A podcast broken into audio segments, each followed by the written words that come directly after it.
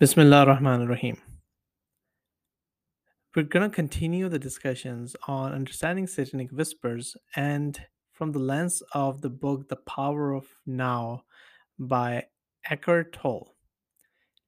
And the topic I want to talk about is how do we break free from mental noise? In the book Power of Now, the author delves into the concept of being present in the moment and the role that thoughts play in our lives. According to the author Tolle, we often get caught up in the stream of thoughts and mental noise that constantly runs through our minds.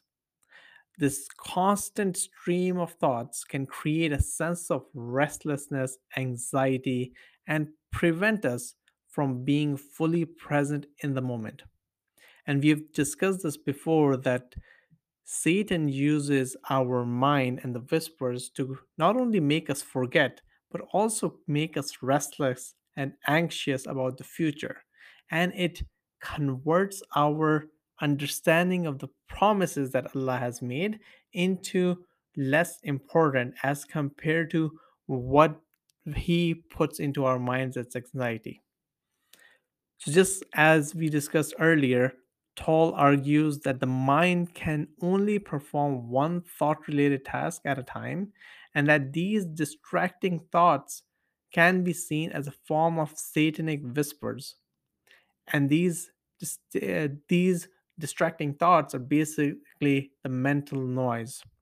He writes, The mind is a superb instrument if used rightly. Used wrongly, however, it becomes very destructive.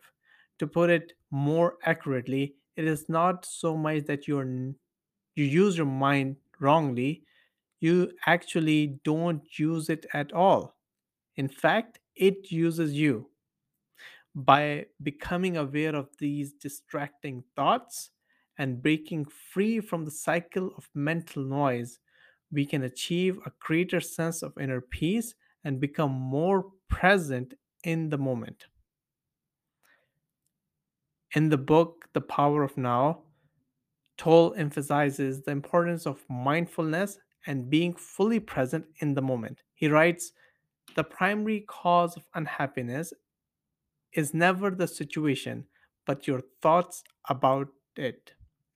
By becoming aware of these distractions and thoughts and letting go of the constant stream of mental noise, we can improve our overall well being and find peace in the present moment.